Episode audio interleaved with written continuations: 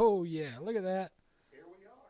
What is going on, people out there in the world of stuff? Things are happening. Things are happening. Howdy, fellas. Yes. What's going on? Pepper Stewart here, Pepper Stewart Show. Another episode for you guys. I don't know why, why you like it, but you do. It's kind of like, uh, I may not say that word, but anyway, about like that. People like it, but they don't. They don't like the result. I don't know. That's what's going on. Let me flip the script here, turn it around. That's what she said. All right, look at there. Richard Stevens right there. How y'all doing tonight, folks? Hey, I just got to put a word out to Master Hatters. Hey, I go through straw hats like a fat girl goes through panties at a Magic Mike movie. Oh. I'm telling you right now, these are the greatest hats. That cool lock technology does wonders. This is almost August. No sweat rings on this hat. These are hats for real working cowboys, made in America, made in Texas. Master Hatters, go out and get one. You won't have to buy two, three, four summer. That's right. They're good hats. Great hats. Great hat. I thought you were going to say Dr. Pepper Cake, but you went the other direction. Okay. I went for the Magic Mike throw. we all know that story. Uh, Once again, Texas not here. Texas back at the house. Wife's got him on lockdown. I thought it was husband. Well, that was before. Oh, This, is, okay. this this marriage here is still woman, so she's got him on lock, lockdown at the house. So he that's where he is. He's doing his uh, duties as a husband, as a house husband, by the way. Cooking, cleaning, working. That's what he does. He's an expert at that too. So While Peg Bundy's eating uh, bonbons. I'm gonna have to ask him about that. I'm gonna have to ask him. He does. He does tell us a lot of stuff, though. He does tell us a lot of stuff. I, I hope she doesn't watch. I don't think she watches the show. I hope she don't because she's gonna be really upset at all the stories that her uh, new husband tells everyone. So, And they're great, great stories. oh, D- yeah. You know it, that that reminds me back to uh, that reminds me back to uh, screen caption or, or screen grab gate of 2017. we had the, the big one with all the with all the screenshots sent around to everyone. So it reminds me of that. Anyway, we got a good we got a good show lined up for you guys. Richard's here. He's gonna talk about stuff. I'm gonna talk about stuff. We're going we don't have any guests lined up for you guys. So if you were looking for guests, you can you can go ahead and like oop, okay, turn it off. Uh, oh, you don't want to turn it off. This is going to be better than any guest that could be in studio or on the phone lines. Or you just waste an hour of your time. But you won't know until the end. So you gotta stay tuned. We got stories. We got stories. We got goats. We got puppies. Who doesn't like goats and puppies? We got cows. Irish Cowboys Irish. Speaking of Irish, um, and shocking news of where the first stockyards were. what in the world? All right, here's what's going on. I will be. Those of you who don't follow enough of our stuff on the media that's social. I'm traveling across the pond again. Those of you that've been watching the show for years know that every couple of years I disappear, cross the pond into a foreign land, and spend time with the foreign people just to see what's going on. And that's what's going to happen here in about a month. I'll be headed over there to uh, not the same destination, but close, going to Ireland this time. And so, since I'm going over there and checking things out, I thought I'd do some research on Ireland and what's going on because I know they got you know there's there's a lot of horse events that go on in Ireland. A lot of stuff happens there that we see on the internet. You know, you got the sport horse stuff going on. Uh, you got some nice looking Irish horses if you watch any of that. But in my research, because I got to research before I go, I always got to research. I want to know what's going on. Uh, I don't know if I'm going to find a place, but I would like to. So if you're in Ireland watching right now, before we get there, um, I've seen the videos where they take the horses and just go right out on the. They go right out on the on the ocean somewhere, mm-hmm. and you get on them little horses. I think they're Shetlands. I don't know. I'll, I guess I'll find out when I get there. I think Shetlands are Scottish breed. you just get on and you just run across the water and just run. And I thought that that might not be bad because they're not going to have a saddle like a ride. So if I fall off, you know, I'll splash. I'm going to splash in the water. So that can't be that can't be that bad unless you land on a jellyfish. Then it can sting. Yeah, then that's not a great idea. where, where are your Wranglers? Uh, air yachts. Air I yachts. wear my air yachts. Although I am wearing my Wranglers today, but if you've been on Air Yachts website and you see me on there, I am wearing my air yachts. Hey, air yachts are good jeans. I like you know, them. what I like about the air yacht, you know, They're airy. well, no, they they're they they fit Wranglers. Wranglers fit tight. If you want them to fit tight, you wear a Wrangler that fits tight.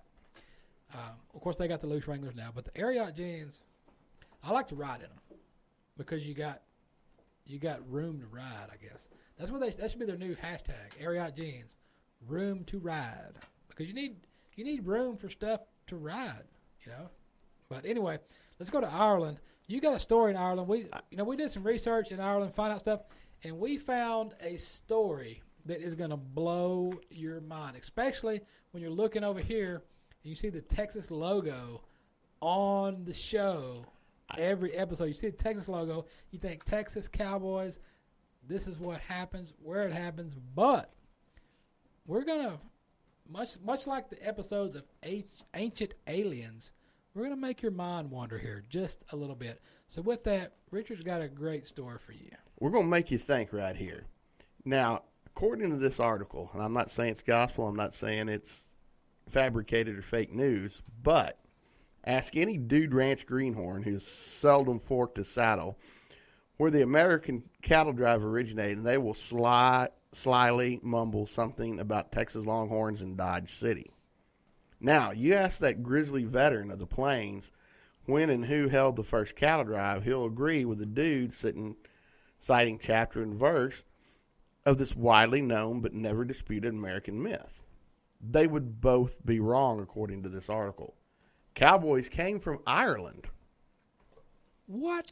That, that's what they're saying. And they're saying the real story of America's first cattle drive would shock many an old cowboy and bring self justification, sly grin to any Eastern tenderfoot. It is one of the lost secrets of the cattle drive story, and it could not have occurred in a more unlikely place. Well, that's where you're wrong. As unlikely as it seems, Boston was America's first cattle drive, according to this article. Again, according to this article. What? Cowhands were pushing cattle herds down her main streets more than 200 years before anyone in New England ever heard of Texas. The island of Caribbean is in the early 1600s where pirates infested. These freebooters went by the name of buccaneers. The French term smokehouse is boucan. What are you talking about? I know it's French. I hope I pronounced it right. The buccaneers were groups of vagrants and renegade galley slaves who butchered wild cattle and smoked cured beef into long strips called charqui or jerky by the English ship captains who purchased it. Weird. Yeah. I, I- you know, it, it it's kind of unexpected. There's more more to this story. I'm skipping some of the little bluer uh, non PG 13 comments in here. Uh, in 1647, the number of horses in Massachusetts had increased so quickly that General Court passed a branding law. All animals were doubly branded, first with a symbol of the township in which it was located, and secondly, with the registered brand of its owners. Now, America's first cattle roundup during the fall of 1654, the cattle were brought in, branded, and then herded into newly built corrals. Hmm. On a crisp spring morning in 1655, a man by the name of John Pynchon looked at the crew of mounted men waiting before him. There were no artists present to record the rig these cowboys wore, like the Texans who rode a cow trail hundreds of years later. They must have dressed functionally in durable work clothes, jackets and vests stitched from moose hide or deerskin were common Puritan garments. Homespun shirts, buckskin breeches, fur. I said breeches. Breeches. fur caps, and uh, leather boots shiny with bear grease would have graced many a young rider. During the three week trip ahead of them, heavily dark wool capes would keep them warm during the day and serve as blankets at night. On the other thing they shared with cowboys yet to be born, though they came from diverse backgrounds in different countries, though some were slaves, some indentured servants, some free men, they all shared a common love of adventure and horses. These were America's first cowboys about to ride into history, according to this article. Now, many of the daily events encountered by America's first cowboys may have looked away in a 300 year old document, a series of records kept by Pynchon in a system of shorthand he invented, has never been deciphered, according to this article. So it may or may not be true. We don't know. We don't know. But by 1750, cattle drives of more than 2,000 horses and cattle guarded by whip cracking cowboys were common sight along the cart roads connecting Baltimore, New York, Philadelphia, and Boston. These dr- drives created the first through roads linking northern and southern colonies. Finally, by the time of Revo- uh, Re- Revolutionary War in 1776, the term cowboy was commonly used from Maine to Georgia to describe illiterate roughnecks herding cattle in the backcountry. That is ridiculous. It grew to have such a derogatory reputation that cattle herdsmen in the East adopted the English term drover instead. That'd be a grover. That won't be a cowboy. That'd be a grover. Yeah, they're drovers. The word cowboy would not be popular for a hundred more years out in some obscure little place called Texas. I apologize for yelling at you. That's something though. That that's That- something. That is it, and I love history. I, it was one of my minors in college. I I've never heard this story.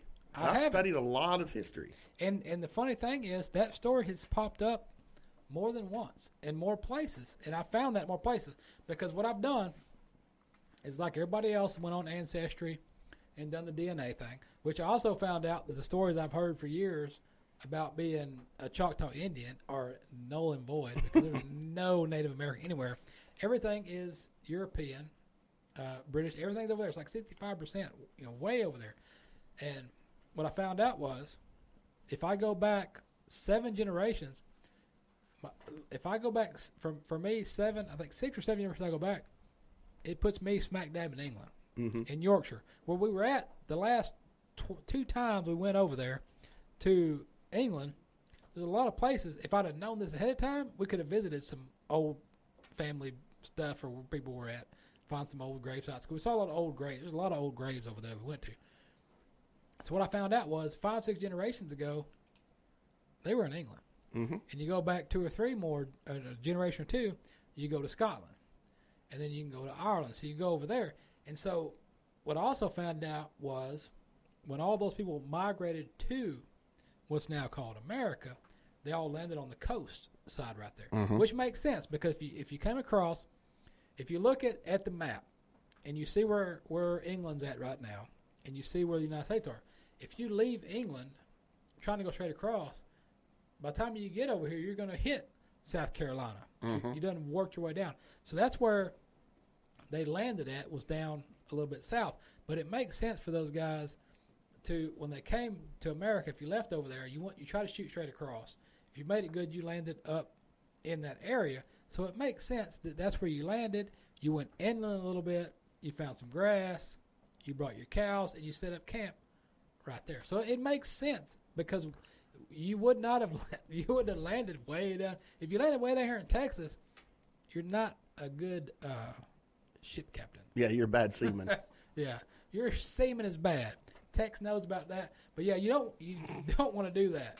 You want to go straight across. So that's you know it, it's an interesting story, and you know the first time I went to the UK, I didn't wear my hat. I looked really awkward. If you if you've looked on our internet site at the 2014 trip to England where I didn't have on a hat, it looked really weird. So we went back in 2016. I did wear my hat, which was all right. We had a lot of great conversations with people. This time to Ireland, I will be wearing the hat, and I will be looking to find out about this cowboy legend from Ireland. well, I mean, if you look back in history, Tunstall and McSween, Irish versus English cattlemen there in Arizona that gave us Billy the Kid. So I want to find that out. Also, while I'm in England, I'm going to Paris, Texas.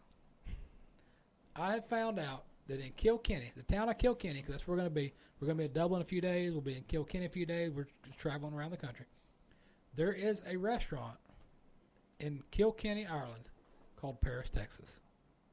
Hmm. And what happened? The story on this is the guy that owns this restaurant watched the movie back in the 80s, which I've got to find this movie. If anybody knows where to find this movie, send it to me. I want to watch it.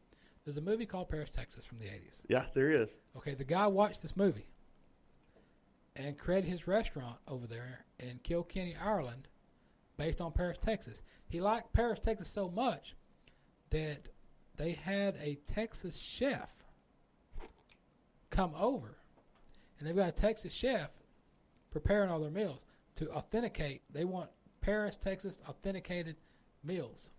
So real chicken fried steak, real Well, I don't know. collard greens. I'm going to find out. And so I'll be in Kilkenny for I think I'm spending about three four days in Kilkenny. So there's a couple of other old Irish pubs and things that we're gonna we're gonna hit, but Paris, Texas is on the list to hit, and we're gonna spend a few we're gonna spend a few meals there. So I will find out. Hey, just be glad he wasn't a fan of the Beverly Hillbillies because you beat and gopher, yeah, deep fried gopher and gopher gravy. yeah. No, no Granny Beaver meals for me. Not doing that. Oh, speaking of meat, we're going to tell you about some meat. Bred cattle. We got bred cattle to work. Angus, the uh, American Angus Association, sends uh, sends us another great uh, little excerpt for you guys about beef cattle. And with that, we're going to throw it to them. And then when we come back, we've got a few more stories. Uh, Tough Heaterman, those y'all saw Tough in here before. He sent me. If you don't know about this movie going on, we got a great little little uh, excerpt we're going to throw out for you about this movie they're working on, which is I think it's going to be a really neat deal. And uh, so anyway, plus stories, more stories than you can count with one hand. It's a seed stock producer's job to sort through all the data and create cattle that work for his customers. For Brian McCullough, that begins by knowing his customers and their challenges.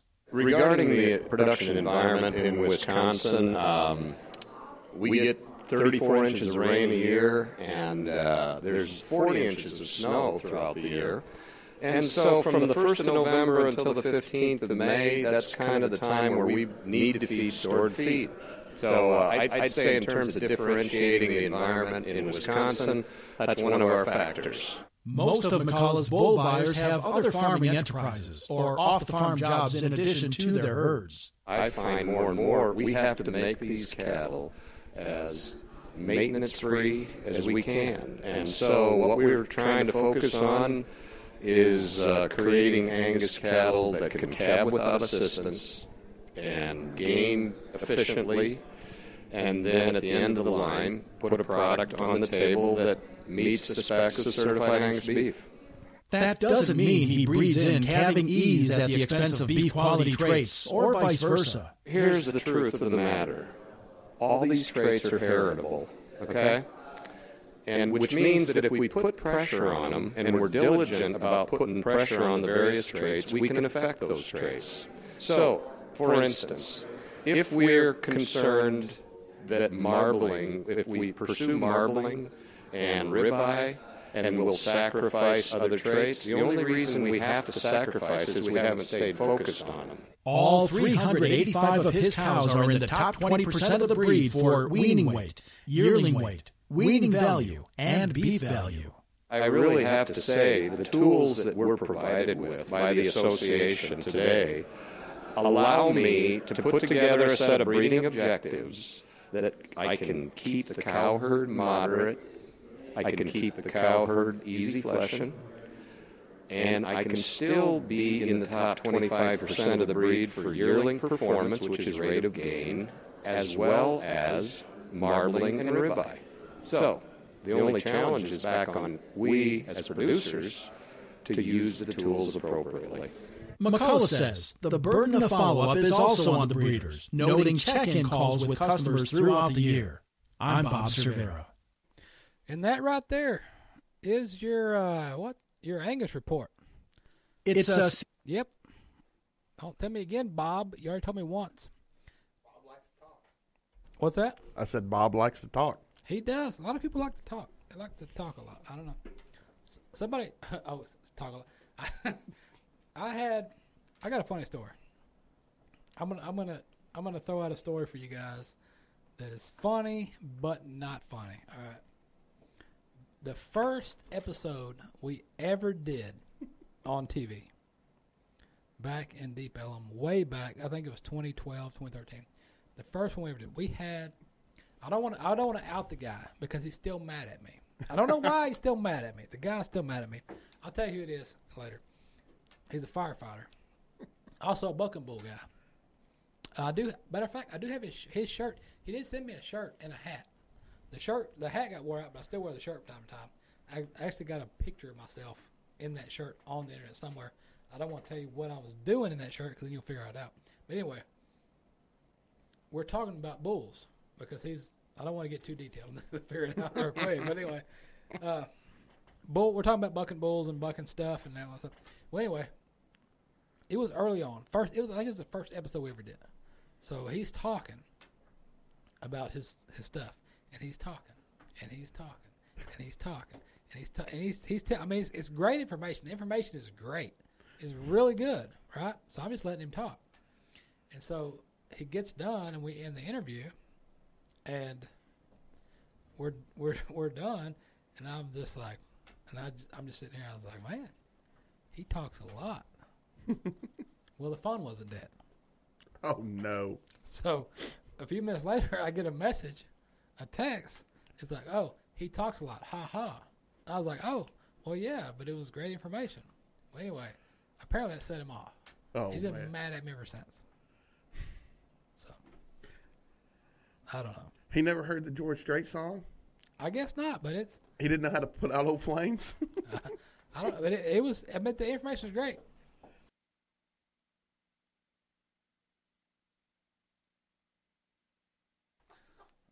But yeah, that's who it was. So anyway, it's, I mean, it, it was like, wow. I didn't, I didn't think that upset you, but it did. All right, what else we got going on today? Pepper apologizes, by the way. I've done that a time or two, but he still hates me. And it wasn't like I was being upset.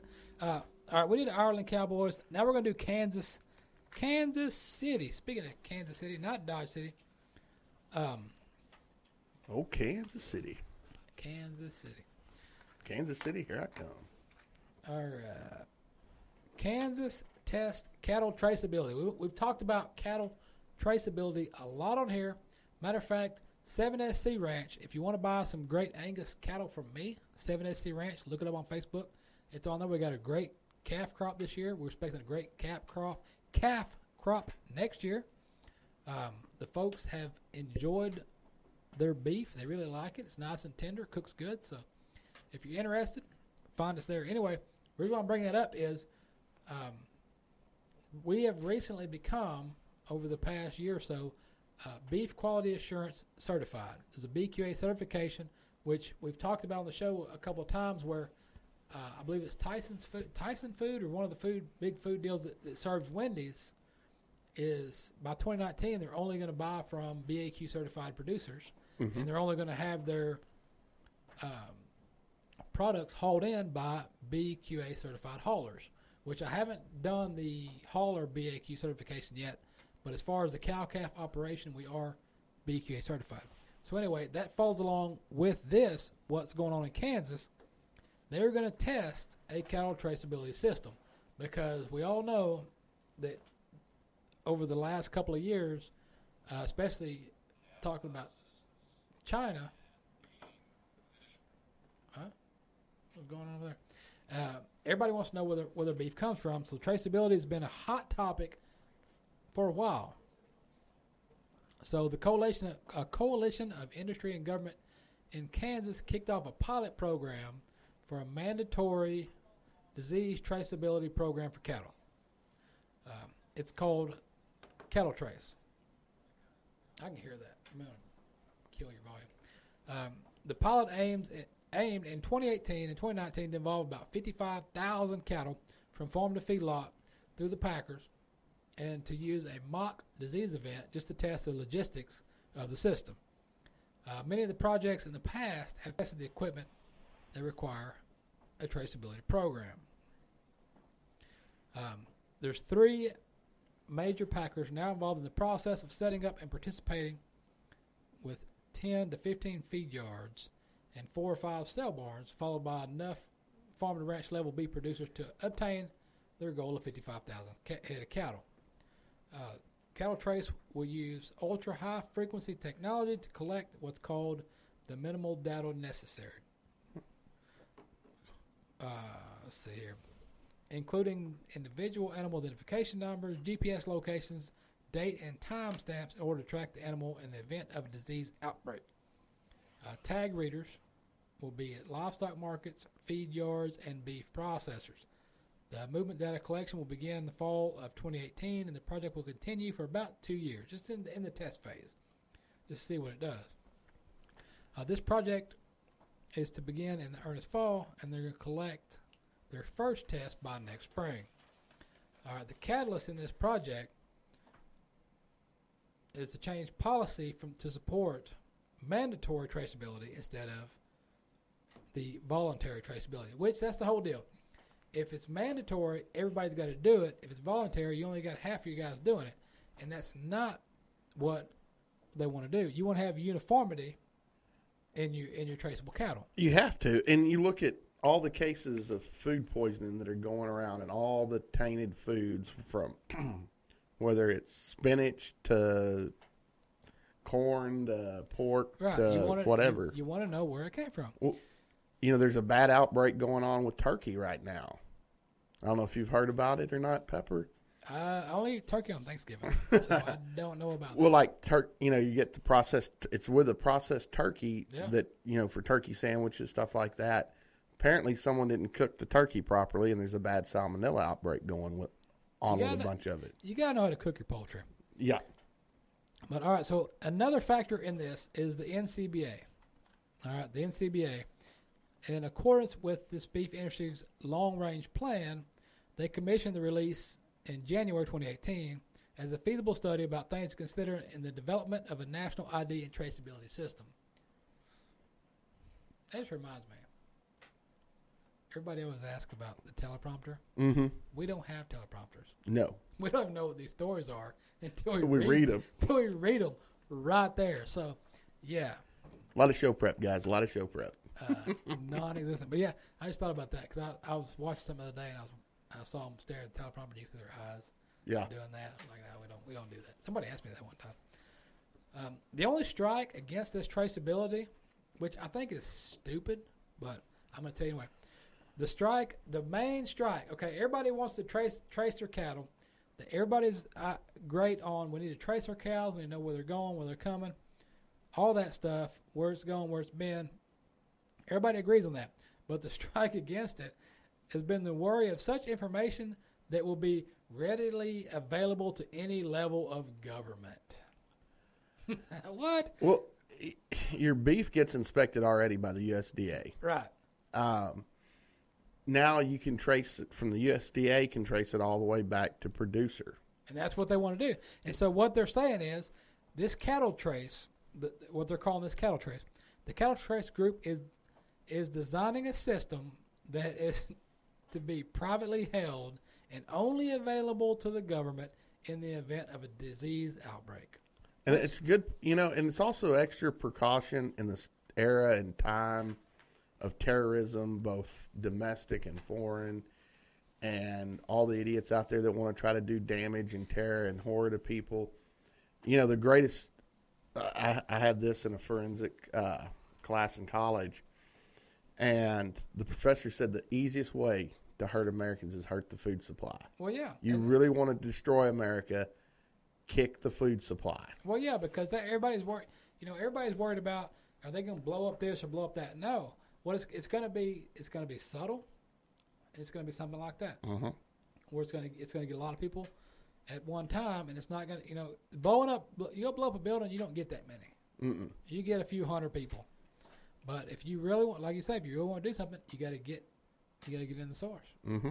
get in the food. And everybody's worried about, well, I don't want the government. Just like every year every year we have the government census. We have the uh, USDA census that comes out. You need to fill out. They want to know how many cows you're running and what you're doing. All this, and all these old all these old time farmers are like, I don't want the government to know what I'm doing. It's none of their business. Blah blah blah. Well, no, they do need to have an idea. They need to know how many cattle in the country mm-hmm. because what they what these old folks don't understand in today's new times is the amount of cattle you have in your in your area also affects the amount of government assistance that you get.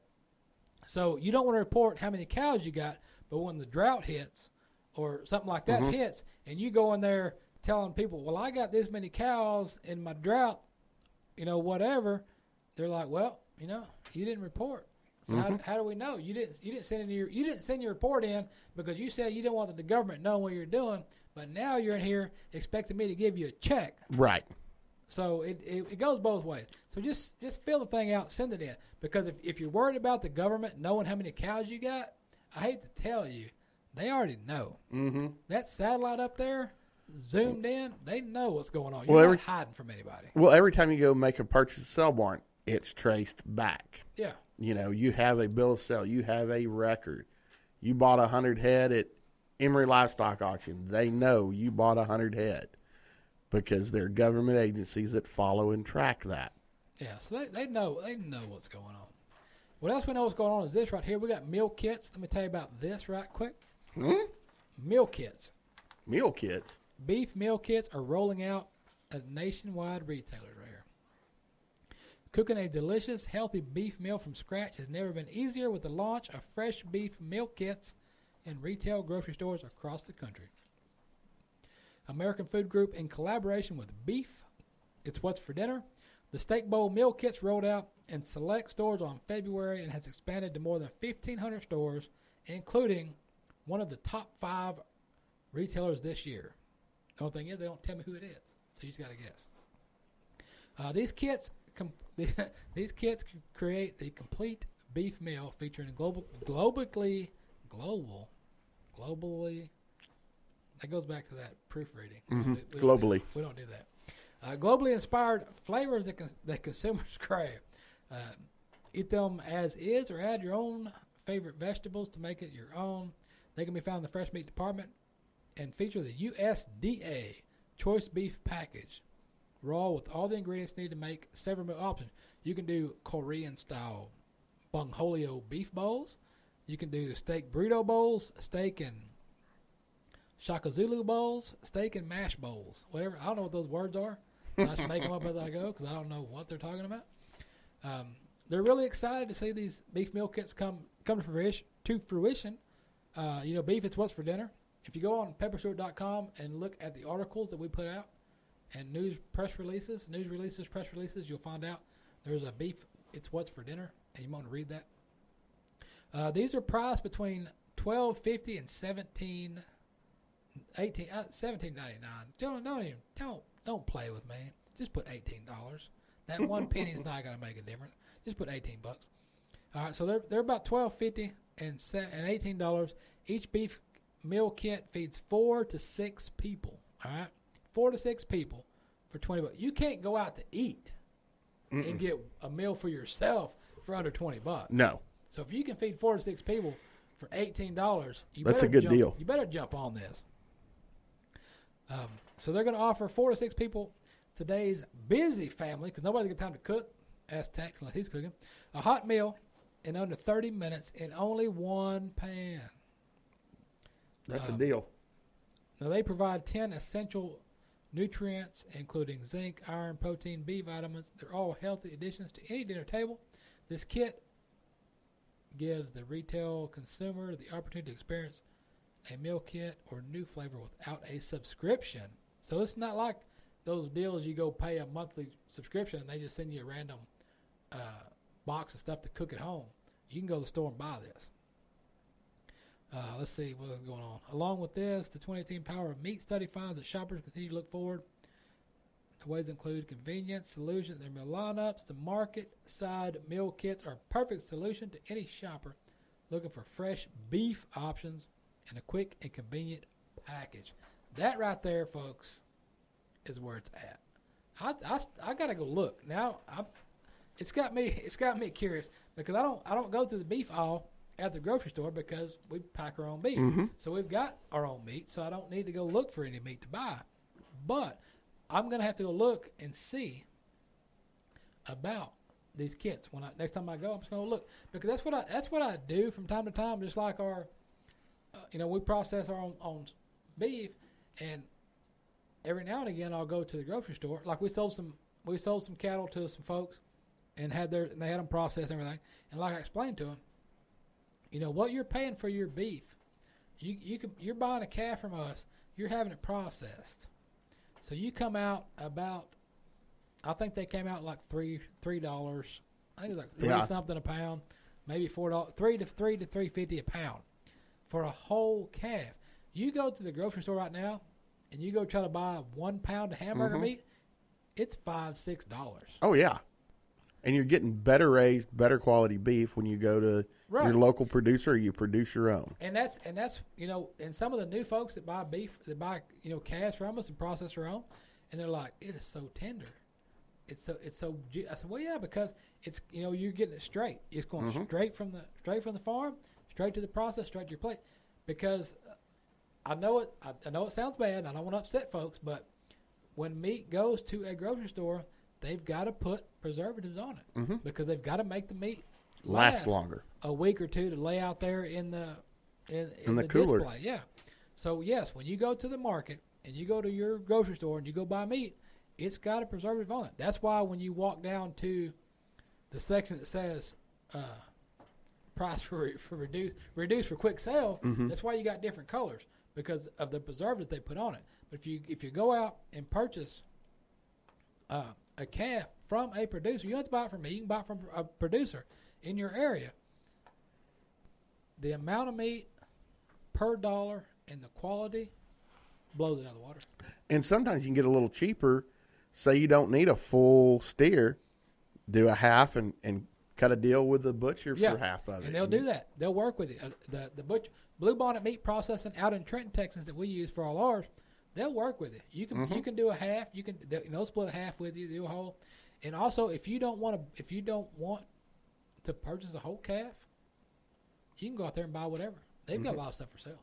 They got great sausages. They make cheeses. Mm-hmm. Oh, yeah. They make a lot of stuff. So you can go out there and buy whatever you want. That's that's just my three cents. I know it's not worth much, but it's out there. So I thought I'd, I thought I'd tell you about it. It is, you know, and, and you know, you you go out and go to your local butcher shop. You're getting fresh meat. Yeah. You know, whether it's beef, pork, chicken, it, it's all fresh, and it's usually a little bit cheaper than the grocery store. It is, and it's it's healthier for you, Mm-hmm. especially if your uh, if your beef has a cattle guard nearby. I don't know. I don't know. What you, I don't know what you got about that. But Well, apparently, a cow rescued after getting his leg stuck in the cattle guard just happened recently, and it was up in Colorado. So these firefighters in that Col- cow, that cow might have been might have ran into the wrong weed patch. or might have been escaping all the wildfires they were having up there. You never, never know. But here you go. Firefighters in Colorado came to the rescue of a cow that ended up with its leg stuck in a cattle guard near a highway. The Greeley Fire Department said crews responded to a call for assistance from Weld County Sheriff's Office Animal Control Officer on Wednesday when the cow became stuck in the cattle guard near Weld County Parkway and US 34. Firefighters, animal control officers, deputies, and oil field staff worked together to lift the cow and free it from the metal guard. The cow did not have any broken legs and will make full recovery, the sheriff's office did say in a Facebook post. When you when you look at this, look at this picture and you look at this cow, uh, it, it's funny now because the cow's not hurt. But here's what here's what I've got to say about this. If you look at this cattle guard, you see all that grass growing up in the cattle guard. If you have a cattle guard, the whole point of having a cattle guard is to make it look like it's a deep hole.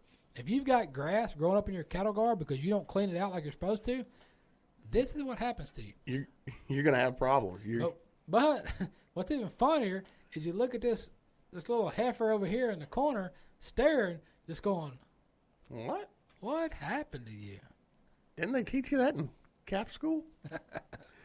yeah, it, if you've ever had to cut an animal out of that or any kind of bad situation, it is a horrible thing to try to do.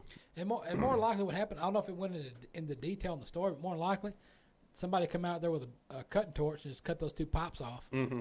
And got the cow out. But you know, as a, we always had cattle guards all the time. We never had. I don't think I've ever had an issue with a cow getting stuck in a cattle guard.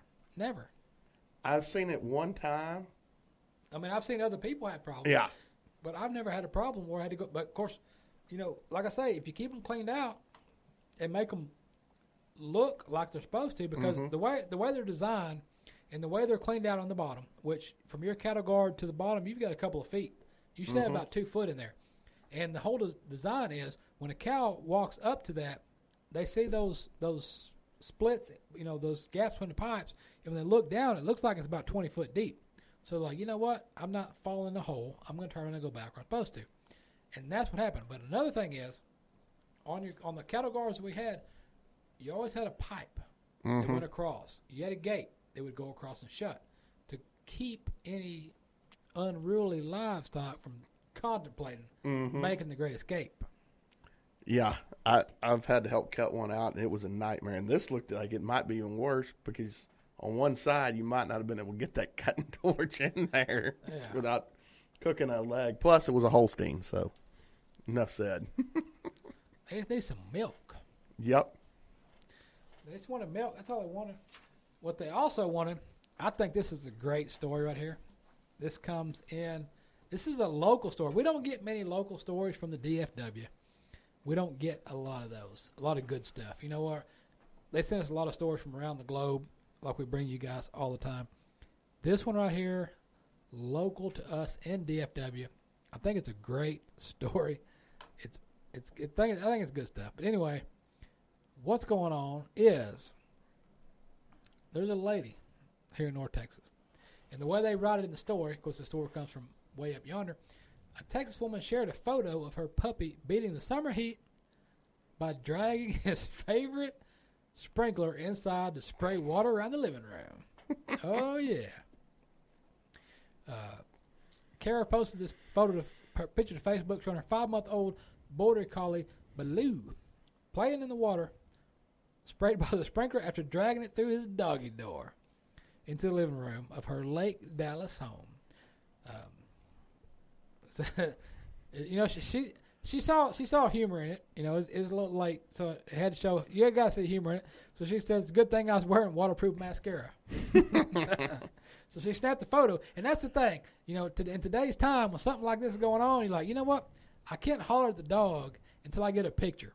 Because if I don't get a picture of this, No one's going to believe it. nobody's gonna believe If it's not on Facebook, it Yeah. didn't happen. If I didn't shoot a picture of this, nobody's gonna believe me. Plus,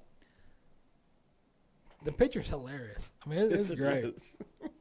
So she took she took a picture. She's like, I don't know what I, I don't know what I'm gonna do. So she, you know, she was in a panic. She's like, I don't know. My lamp's getting soaked. My walls getting soaked. This dog's having a great time. Um, but she says that the sprinkler is Baloo's favorite activity. But in the future, she does plan to keep a close eye. See, I don't ever have to worry about that problem. My dogs see a water hose there, other way. Well, well, she's gonna keep a close eye on Baloo right here. But uh, no, that's that's uh, Kara right here, North Texas. Kara, Kara is also also herself little little daredevil like the dog. She likes to do a little turn and burn action, Ah, barrel racing. can chaser. Oh yeah, turn and burn action. So that, that's a great story. Uh, that, that dog, you know, I don't worry about that because I have a dog. I have a dog door at the house. We got a little dog door on the patio door, and uh, I don't worry about the dog bringing in a sprinkler because I don't. I don't do that. My biggest fear is the snakes. I don't want a dang snake to crawl through that doggy door in the middle of the night. All I'm hoping is all the dogs that are in the house, their nose better be tuned up. when that snake sneaks through that sucker, they better be tuned up, Up. and get after it. Because just like uh, you know, I've said it before, and I've I've said it to the college kids when I was when I talked to the colleges. any animal at my house has a function. It does its job, it does its function, or it doesn't stay at the house. Whether it's a horse, whether it's a cow, whether it's a dog, they've all got their jobs and their duties. And the little rat dogs in the house, jobs are to let me know when stuff's going on. They let you know when people's coming to the house. They let you know when people's showing up. They let you know when armadillo's in the backyard or you got a possum on the porch. They let you know. Well, if a snake comes in the house, they best let me know. Yes, they better. And they better wrestle that sucker back out that doggy door because I do not want to blow a hole in my floor. That's the last thing I want to do. Well, hey, my dogs have saved me a couple of times from copperheads and rattlesnakes, so I can't can't blame them there. They were they were having a fit. One time it was at night, and this copperhead was curled up under the hay trailer right on the tire. Couldn't see it. yeah. They're having a fit, so I grab a flashlight. Then I see it. I have to run. Now I get a gun, and try not to hit the tire and hit the snake. Yeah, you don't you don't want to do that. That's that's, that's always a sticky a sticky situation oh yeah, when you run to those dang varmints. But I will tell you this: I'm not gonna be able to do it tonight because I'm gonna you know we're, we're filming the show, so I'm not gonna be able to get to the gym tonight. But I do like to get to the gym from time to time, and and get my workout on because if you hadn't noticed, those of you that watched for a long time, you noticed that uh, I let myself go, and I got. and it's because you haven't been doing any naked yoga. I, I don't know what that means. I guess you can tell me about that. So I, I let myself go. I dropped 40 pounds, which helped a lot. But, uh, you know, Planet Fitness. If you if you don't go to Planet Fitness is the best place to go. It's a They've got- judgment free zone. That's right. They've got them everywhere. They're all over the place. You can go in there and do what you want to do, work out what you want. Well, you can't. Whoa, whoa, whoa, whoa, whoa! You can't do exactly what you want to What? do, especially in Massachusetts. Why not? Apparently, you cannot do naked yoga in Massachusetts. But it's judgment free zone. What do you got? I, well, apparently in Massachusetts, a man was arrested at New Hampshire Planet Fitness after he did naked yoga on the public gym floor. when police apprehended this 34 year old Eric Stagno, he told them he thought the Plaistow, New Hampshire Fitness Center was a judgment free zone, What the hell is wrong with you all? which references the franchise marketing slogan. Officials say Stagno was naked when he used the gym's yoga mats. Lovely. The story we got from witnesses was that the guy walked in, stripped down right there in front, left the clothes and belongings at the front desk, walked back and forth across the gym a couple of times, and then settled in over the yoga mats. Plaistow police captain Brett Morgan, poor guy, told the New Hampshire union leader Morgan was told that the gym goers who witnessed Stagno's routine said they felt disgusted, sick, and unsafe. Stagno was released on thousand dollar bail and will appear in court in September and will have a yard sign in his yard in October. yeah, yeah. He's getting a yard sign. He's getting an offender yard sign. I man, I I've done some crazy things in my life. I've danced half naked on bars in Northside. Uh, I'm too sexy for my shirt, but never in my life would I dare to do naked yoga, I didn't know there was. I had no idea there was, there was such thing. and I especially wouldn't do naked yoga with goats. And they do that. There's a there's a picture. There's a video I shared the other day on on one of our sites where they were doing naked or not naked yoga. They were doing yoga with a goat, and the goat was standing up there, and the goat was. I don't know if he was like eating beaver juice. I don't know what he was doing. But I was like, "What in the?" I was on Twitter. Yeah, Yeah, I was like, "Wow, that is not what's Yeah. going on." yeah. Just But- think what he'd be eating. Yeah. So I was like, "Whoa." I just hope he didn't have dingleberries.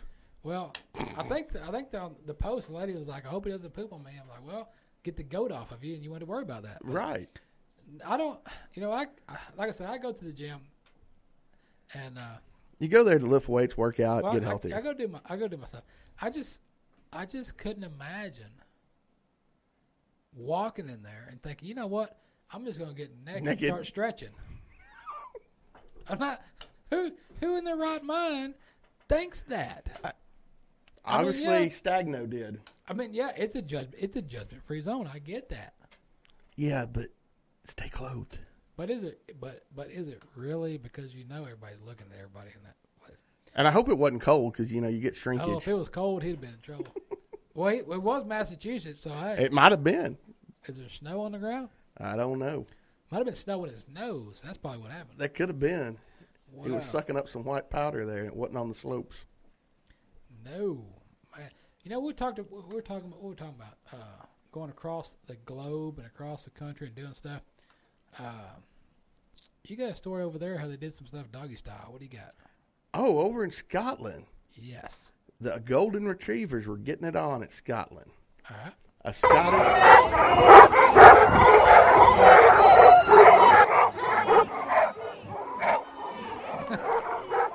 You can hear them barking. They're excited. They're, they're, they're proud to be there. What's going on with that? Well, the Scottish organization gathered 361 golden retrievers in one place to celebrate the 150th anniversary of the breed. The Scottish Golden Retriever Club said 361 of the dogs attended the event at Gushan House in Tomich, Shire. Hmm. You, y'all try to say that 10 What times what he said? Uh, marking a new record for the club's gathering.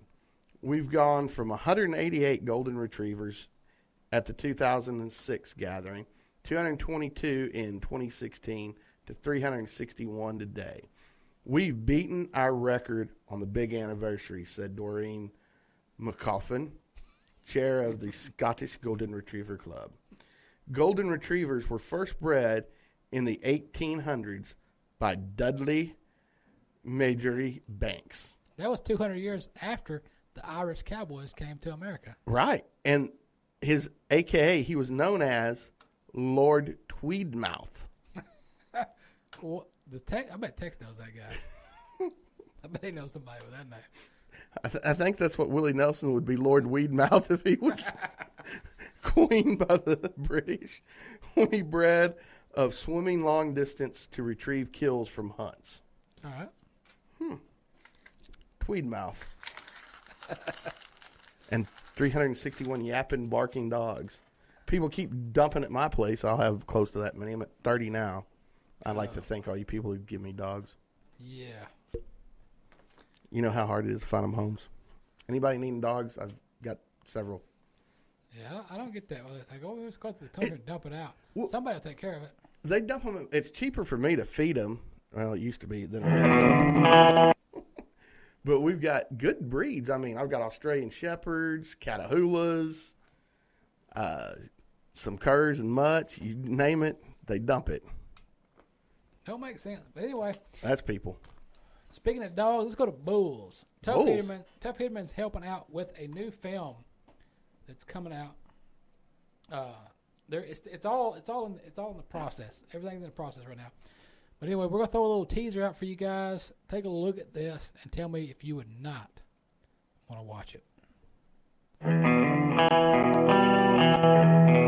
We're trying to show that these Cowboys are, are athletes today, that the uh, stock that they compete on are uh, more athletic across the board as a rule. You know, it's it's just a different landscape. It's a different it's a different sport than it was, uh, you know, 10 years ago. Going back to Tough, a big part of the reason why he got involved with this project is because it's an independent film. And the fact that we come from Texas roots and rodeo and all these things. Um, we we just we want to paint the we want to paint a true picture.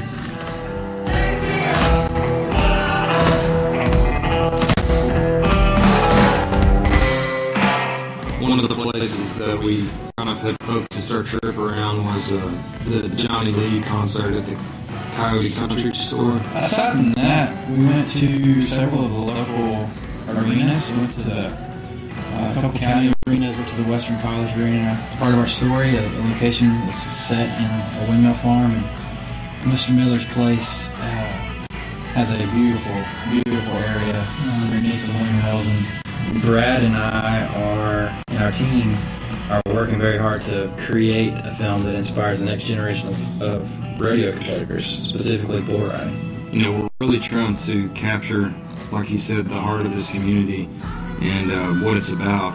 We feel real strongly in, about the way the West Texas community embraced us, but also just the rodeo community as a whole.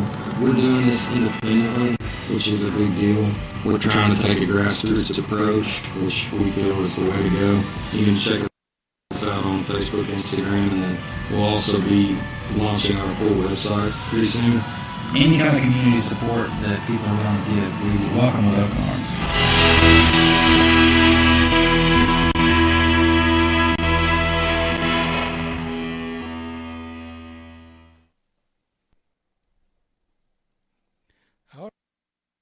That's a tough draw. Tough draw right there. Always a tough draw. Always. Tough was always tough to get on the ground by them Bulls. He's a great guy, by the way. But that's a good show. It is. It's going to be a good show. It's, in the it's in the making of something good. Um, I know somebody made some comments on the Book of Face of the day. Not excited about some stuff, but you know, this, this stuff right here is going to be good for you.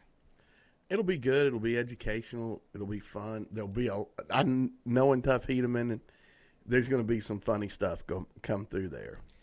Uh, the PBR, the PBR is kicked off. Keep PBR, CBR. You got Cheyenne going Mhm. on, so there's a lot of stuff going on. Yeah. Um, Uh, big congratulations to a local stock contractor, JC Knapp, Knapp Rodeo Company. They're out of Mansfield, Rendon, Texas. Uh, he's got some bulls up there, and uh, he's got uh, his bull teams in the finals. And uh, let's wish him good luck. Maybe he can bring that title back to Texas. That'd be a good deal. That'd be good. There's a lot of good stuff going on. Um, I don't. I I didn't want to put too much out because a lot of stuff's still going on up there and people Mhm. are watching. A lot of folks are watching on RidePass, so I want to let them get caught up and see what's going on up in Cheyenne. But uh, Chase Outlaw had a that bull he got on was rank. Rank. That sucker was getting it.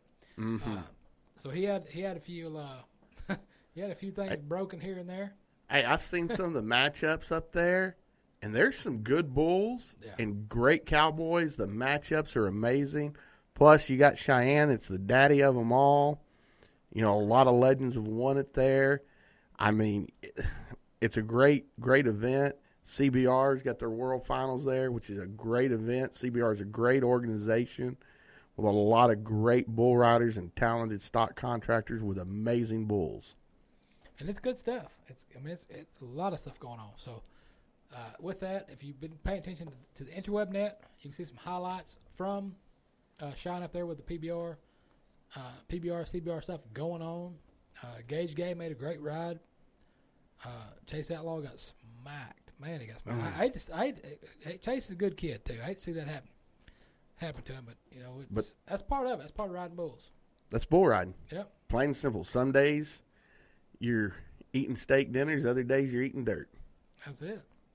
That's just the way it goes from time to time in the rodeo arena.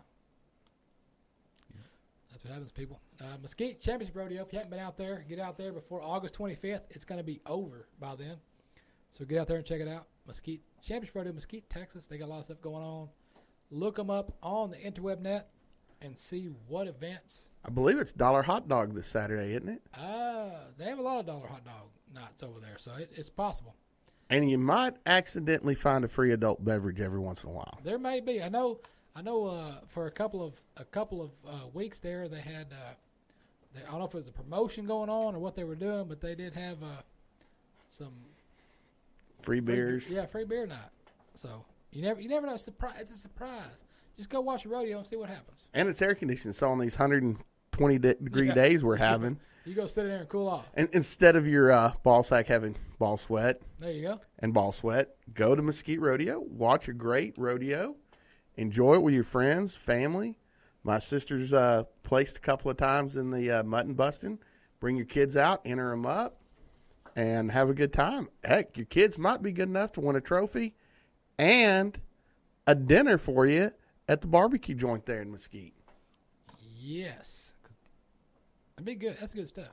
And they've got that barbecue place has got good food there. Always good food. And with that, we got to get out of here. We're on to the next one, as they always are. You got Richard Stevens right there. Second Chance Performance Horses on the Book of Faces. Go look it up. And if y'all, I'm, I'm at 5,000 friends. I've got a professional page. It's just Richard Stevens. Like it. And you can follow everything I'm doing from stupid human tricks to uh, serious stuff. There you go. Swatting flies, telling lies, all right there. at Richard Stevens on the Book of Faces. Check it out and see what's going on. Everything else going on with us and with the show, you got pepperstewart.com. Look around, see what is going down in a town near you. If you need a good cowboy hat, Master Hatters. They can fix you up. Master try to fix you up. Uh, go to pepperstewart.com. While you're there, look around, check out the cattle reports, and uh, buy a t shirt.